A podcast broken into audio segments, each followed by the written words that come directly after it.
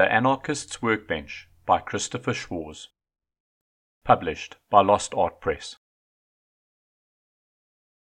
This recording is by Ray Defterius and is not affiliated or endorsed by Lost Art Press in any manner.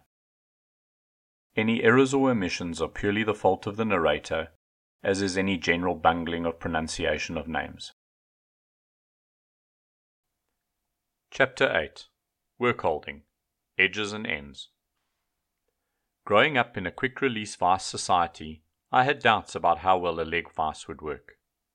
I'd seen hundreds of images of them as I researched ancient benches, but I'd never worked with one until I built one. I can still remember the giant creak the mechanism made as I cinched it down on a scrap for the first time. I then grabbed the scrap and tried to yank it loose, unsuccessfully. That was a good day. To be sure, I understood the theory of how it worked in conjunction with a parallel guide at the floor, and later a crisscross mechanism, but I didn't know how effective the vice would be. Would it wobble laterally without parallel guide bars? Yes, but that allows it to hold tapered workpieces. Would it hold work as firmly as an iron jawed screw vice? Yes, would I get annoyed at moving the pin in the parallel guide to accommodate the different thicknesses of work? Yes, but not as much as I suspected. In other words, I was like every other workbench builder who had contemplated a device he or she has never used, or even seen in person. You can grasp the theory, but how well does it really work? Is it lame, weak, inconvenient, fussy? Did you just flush $200 into a piece of equipment that will mock you every time you step up to the bench? Maybe. The following vices are what I consider mainstream designs. These are vices that have been around for a long time and have proven reliable. When you encounter vices that are outside of the following list, that doesn't mean you should automatically avoid them. You just need to know that you are a laboratory rat. You volunteered, and that's fine. Some people love to download beta software to their computers. Others are still using MS DOS on 5 and a quarter inch floppy disks to run their missile silos. First, let's get a few basic terms out of the way so we're all speaking the same language. What's a face vise? The face vise is on the front of your workbench. If you're right handed, it goes on the left hand side of the bench top. If you're left handed, it goes on the right. Why? Usually, when planing longboards, it's more comfortable to plane from right to left if you are right handed, and the opposite way when you are a lefty. It's better to plane towards the vice screw rather than away from it. This is from days when vices didn't have parallel bars. By planing towards the screw, the board gets tighter in the vice's jaws. If you plane away from the vice screw, the rack jaw can spit out the board like a watermelon seed between your fingers. Yes, I've had this happen. Face vices are almost all driven by screws, either wood or metal. The screws for woodworking are typically single start or double start. A single lead start has one continuous thread cut into the shaft of the screw and is simplest to manufacture. The distance between the teeth of the screws is called the pitch. The amount the jaw your vise travels with one full rotation of the screw is called the lead. With a single start screw, the pitch and the lead are the same. For example, the pitch of my face vise screw is 5 8 inch from gullet to gullet. When I rotate the screw 360 degrees, the vise jaw moves 5/8 of an inch. A double start screw has two independent threads cut into the shaft.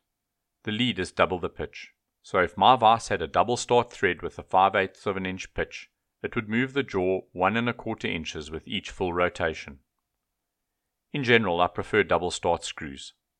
They are more expensive, but the jaw opens and closes faster. The other anatomy in a face vise is the parallel bars. These run parallel to the vise's screw and prevent the jaw from racking too badly when you clamp a tapered or irregular workpiece. They also assist you in moving the jaw of a quick release vise open or closed. With these vices, when you engage the quick release mechanism, the screw drops out of the mechanism temporarily, and the jaw slides open or shut on the parallel bars. Not all vices have them, or need them, however. A somewhat similar internal organ with some face vices is what's called the parallel guard. Like the parallel bars, a parallel guard slides in and out with the jaw, but its job is mostly to provide a pivot point on which to close the jaws. The jaw will screw freely in and out until a movable pin in the parallel guard encounters the leg of the bench. Then the jaw pivots and clamps hard whatever is between the jaws of the vice. The remainder of the anatomy is simple. The jaw is the movable clamping surface of the vice. The Tommy bar is what helps you rotate the screw easily, and it adds leverage when needed. The hub is the unthreaded end of the screw that the Tommy bar passes through. Now that you know all the parts, you should ask if you even need a face vise. Well, you need something, but it doesn't have to be a screw driven vise that you add to the bench. It could be something that you have taken away from the bench. Notches. While researching early workbenches, I found several examples of paintings and drawings that showed a simple square or rectangular notch sawn into the edge of the bench top, sometimes on the end of the bench, sometimes on the front edge. The notch allows you to hold work immobile with the addition of a wedge. I've had the best luck with softwood wedges with a shallow pitch, only a degree or two. You pound the wedge between the work and the notch, and you are woodworking. It works incredibly well and is the cheapest and simplest face vise imaginable. The notch has significant limitations, however. It's best for working on narrow bits, such as cutting tenon cheeks on a door's rail. You can use it for dovetailing by rotating the board 90 degrees, but this technique has limits in my experience. The unsupported edge of the board vibrates, and you need a selection of wedges to accommodate different thicknesses and widths of work. But it doesn't cost you anything other than your time. I've also used the notch when cutting scroll work with the coping saw. The notch supports the work flat on the bench while I hold the saw vertical and I'm certain there are other as yet undiscovered uses for the notch. Crochet. Working up the evolutionary ladder of face vices, the next step is the crochet or hook, a common accessory on early workbenches all over the West. The hook is like an open bird's mouth mounted to the front edge of the bench top. You shove the work in there, and the V shaped opening restrains the work. You usually have to add something else to complete the work holding a holdfast, a clamp, or maybe just a couple pegs when planing the long edge of a board. The crochet excels when planing the edges of long boards. If you have a lot of edge planing to do, use holdfast to secure a 2x4 between the bench's legs to act as a platform for your work. Place your work on the 2x4 and plane away.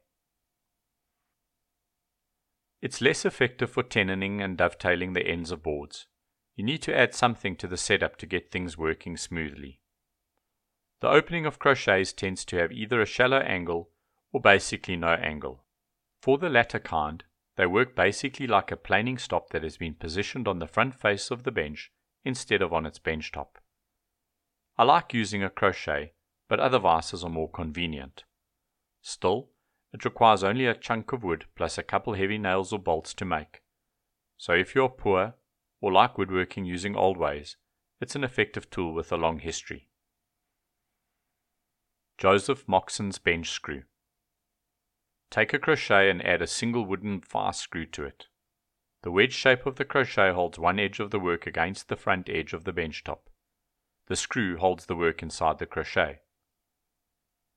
This improvement was discussed by Joseph Moxon in his 17th century pamphlet The Art of Joinery which became part of his mechanics exercises book. He calls it the bench screw. I built a version into my crochet. It had a wood screw with an octagonal handle. It works, and is an inexpensive vise to make if you have a thread box and tap. But I have some cautions. First, the tip of the wooden screw tends to mar softwood pieces. You can engineer some workarounds for this problem, inserting a scrap between the work and screw adding a rotating pressure plate to the end of the screw, etc. Second, the handle of the vise takes some getting used to. I wasn't thrilled about having a narrow handle protruding 6 inches to 10 inches from the bench in the same airspace as my soft bits. I indeed caught myself on it pretty good several times, so I removed the screw from the crochet when it wasn't in use. Shoulder vise. The shoulder vise, which was popular on many 20th century European workbenches, represents the continued evolution of the crochet and bench screw combination. This is it in its fully evolved form. The crochet is large, big enough to get an assembled drawer into, the screw has a sliding pressure plate, and the whole contraption, usually, requires an additional leg in the bench's base to keep everything stable. I've used this vise at woodworking shows, woodworking schools, and in private workshops. But I've never owned a bench with this vise, so my criticism is from a skeptic at literal arm's length. On the plus side, the vise offers a great way to clamp drawer sides for dovetailing. It holds tapered objects easily and is nice for edge planing. It can hold drawers and the like for cleaning them up as well. The downsides are noteworthy. The vise takes up enough space in front of the bench, 11 inches is typical, that I feel like I had to reach over the vise to get to the work. It's almost an awkward movement for me. Aside from that, the vise adds a lot of complexity to the construction of the bench. People I respect think it's the end all vise for dovetailing. In my experience, it's not. I much prefer a Moxon vise that raises the work and allows me to get up close to it with ease. Leg vise. In the 19th and early 20th century, leg vises were popular. Then they began to fade from view as metal vises became cheap thanks to mass manufacturing. Instead of having to build a leg vise from scratch, you could bolt an iron vise to your bench and be done inside of an hour. When I built my first leg vise, I kept looking for its fatal functional flaw, but I didn't find one. Here are its advantages. It's simple and can be user made with just a commercial screw and scraps. It doesn't have any parallel guide bars. Therefore, it can hold tapered objects quite well. It can clamp objects anywhere between the jaw and bench's legs. This comes in handy quite a bit. Downsides. Simple versions require a parallel guide. This is a stick of wood between the screw that is pierced with lots of holes and passes freely through a mortise in the leg. When you place a steel pin through the hole, the vise's jaws pivots on the pin as it hits the leg of the bench. This is what gives the vise its fantastic holding power. The downside is you must move the pin when you switch from clamping a drawer to clamping a 3 quarter inch thick panel. But it's not as often as you think. I thought I'd be moving the pin constantly when going from half inch thick to 3 quarter inch thick work. But those thicknesses use the same hold in my parallel guide. Instead, you move it when you make larger jumps in thickness. There are several ways to eliminate a parallel guide. The X-shaped mechanism mentioned above, commercially sold as a Benchcrafted crisscross, does the job best. Alternately, you can use a closely fit round shaft that passes through a hole in the leg. When the jaw encounters the work, the shaft tilts and wedges in the hole of the leg, like a holdfast. Another option. You can install a second screw at the floor and have a plate that spins on the screw. That movable plate acts like the movable pin in a parallel guide. This is handy because you can spin the plate forward and back with your toe. Or you can skip the parallel guide altogether, which is how A.J. Roubo shows it in his 18th century book.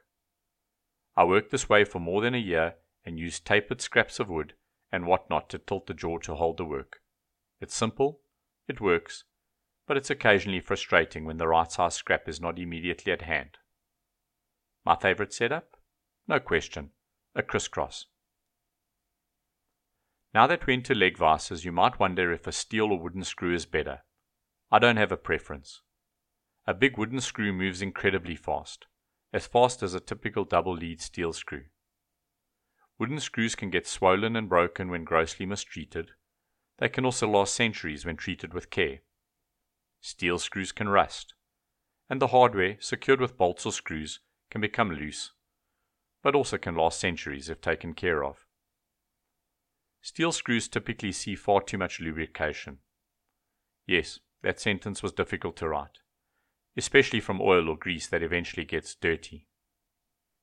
This gunk can then easily mar your work. To remedy this, remove the screw and its nut, degrease them both, and lubricate the screw with a little graphite. It's then unlikely the screw will mark your work. The leg vise was one of my biggest worries when Workbenches from Design and Theory to Construction and Use was released in 2007.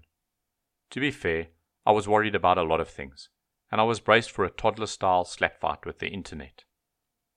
The entire book revolved around two obsolete workbench designs. Both were made with construction softwood. Oh, and both benches were powered by the little used leg vise. When the book came out, I didn't know anyone else in the world who had used a leg vise. Instead of getting eviscerated, something worse happened. For months I didn't hear anything. Not just crickets. Crickets with ball gags. I actually visited local bookstores to see if my book was there. It wasn't. Had it really been distributed? Perhaps the bookstores didn't want it. Then something changed. It started with people like a retired judge down in Alabama I met last year. He'd read the book when it first came out and was intrigued. He bought the yellow pine and built the Roubo bench. It was the best damn thing in the world, he told me. It worked perfectly. He and fellow brave souls who read the book told their woodworking friends. They showed off their benches to visitors. And that's when the book started to sell. Soon people began sending me photos of their benches, as proud as if they were pictures of their firstborn. Ideas and words are never enough. The ideas have to be dragged out and poked with a stick to see if there's any life in them. And that takes time. I was also relieved that I hadn't just stuck a quick release vise on the front of the two benches in the book. That was one of my original make the people like me plans. Wooden jawed face vise. Some benches use a leg vise that has been rotated 90 degrees to create a large face vise. This vise can have a wooden screw with a parallel guide that runs in a track directly below the bench top and typically to the left of the screw in a right-handed bench. Or the vise can have metal parallel bars and a metal screw. This sort of vise carries all the sorts of caveats and variations as the leg vise. Its advantage is you don't need a big bench leg that is coplanar with the front edge of the bench top. So you can have a trestle base where the legs are tucked under the bench top. One upside to this type of vise compared to a leg vise. No stooping. One downside, you don't get the nice clamping action between the leg and the jaw that is sometimes helpful. Twin screw vise. One variation on the wooden jawed face vise described above is to replace the parallel guide with a second screw. Most people call it a twin screw vise, and it's a wonderful thing. If the screws have 24 inches of space between them, clamping a carcass size for dovetailing is easy. You also can use one screw to act as a parallel guide for the other to create some impressive clamping pressure. You can clamp tapered bits with ease. What's the disadvantage? The twin screw vise can be positioned too low for healthy dovetailing. You might end up bent over the vise to cut your dovetails and experience fatigue or pain. I do love the twin screw vise, but I prefer to make it a separate vise, what I call a moxon vise, to elevate the work 6 inches or so off the bench top for sawing or planing. There are metal and wooden versions of the twin screw vise. Some use a bicycle chain to link the two screws. Some have independent screws. I prefer the independent screws. Even though it might seem more fiddly to clamp and unclamp the work, they have less maintenance than the twin screws that are linked with the chain. I've taken several of those chain driven vices apart for maintenance. Simpler is definitely better in this case. Metal quick release vices. It's hard to argue with the quick release vise. It's easy to install, can slide easily right up to your work. It can clamp like the dickens so what's not to like? The parallel bars and the small size of its jaw. On either side of the screw are round metal bars that allow the vise to slide open and closed easily. These need to be kept clean and nearly tight to work well. But keeping rust at bay isn't the major problem with these vices. Instead, it's the fact that they impede clamping. On a large quick release vise, you might only get 3 inches of jaws outside the parallel bars. Sorry, but 3 inches is crap for dovetailing an 8 inch by 18 inch draw side. Never mind a 20 inch wide by 40 inch long carcass side. Yes, you can trick those vices into doing much more with some bar clamps and other cleverness. You can also add a wooden jaw to increase their clamping capacity. I contend that the quick release vise is more suited for metal workers and machinists who need to hold small bits of work. The vices don't excel at holding big panels in most instances. Also, a note about the life of those vices during the long term. I've had my grandfather's quick release vise for almost 30 years. It's a quality Jorgensen. Among all the vices I own, it requires the most maintenance and cleaning. Keeping the quick release mechanism clean and functioning is important and keeping the parallel bars clean of rust, lubricated, and tight is important in a humid Midwestern environment. The bottom line with these vices is that if you inherit them, they are definitely worth using. Just know their limitations. If you have a choice, however, there are vices better suited for furniture making. About that pattern maker's vise. If you work with odd shapes, tapered or round bits of wood, a pattern maker's vise might be a godsend. But if you're a normal woodworker who makes lots of boxes with only occasional curved and round shapes, the pattern maker's vise is a bit like owning a Ferrari for driving to Creamy Whip. Its tapering jaws, tilting capacity, and integral dogs hold lots of odd shapes indeed, but the vise is expensive, a pain to install, and sometimes has to be removed to flatten the workbench top. It's a special tool for special applications. It's not my first, second, or third choice for a furniture maker. Oh, but look at that photo. I own one. A nice one that has been professionally restored, so I should just shut the hell up. Accessories for working on edges and ends. Sometimes a face vise alone is not enough to get the job done when working on edges and ends. For long boards, the face vise might not have enough holding power to keep the work immobile as you plane it or mortise it. To add support from below, considering adding a sliding dead man, or make it curvy and call it a dead woman, a mobile board jack, or some holdfasts in the far leg. If you have an English style workbench with a wide front apron, aka a Nicholson, put pegs in the apron to support the work. Sometimes working on the edges of boards happens on the bench top not in the face vise. You might end up planing edges against a planing stop. Or you can use a series of pegs in the benchtop to support a board on edge. This trick I picked up from the book, Woodworking in Estonia. Finally, it's always a good idea to enhance the grip of the jaws of your face vise. I've tried a lot of materials. Here they are listed from least favorite to favorite. Cork shelf paper liner. This is cheap and easy to apply just peel and stick, but it gets chewed up quickly. Luckily, it's also easy to remove or replace. Cork and rubber gasket material. Farm supply stores carry sheets of rubberized gasket material that is ground up rubber and cork. You can also buy this from Benchcrafted as crubber and as auto parts stores as cork rubber in the gasket section. This is way more durable than cork alone. There are lots of ways to stick it to the jaws of your vices I prefer epoxy. Suede. My favorite liner for vise jaws is a coarse nappy suede. It's also the most expensive option.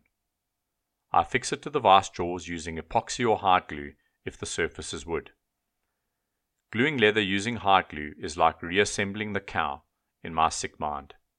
Suede has the advantage of being a material made from a natural and interlocked fibers, much like wood, so it's quite durable.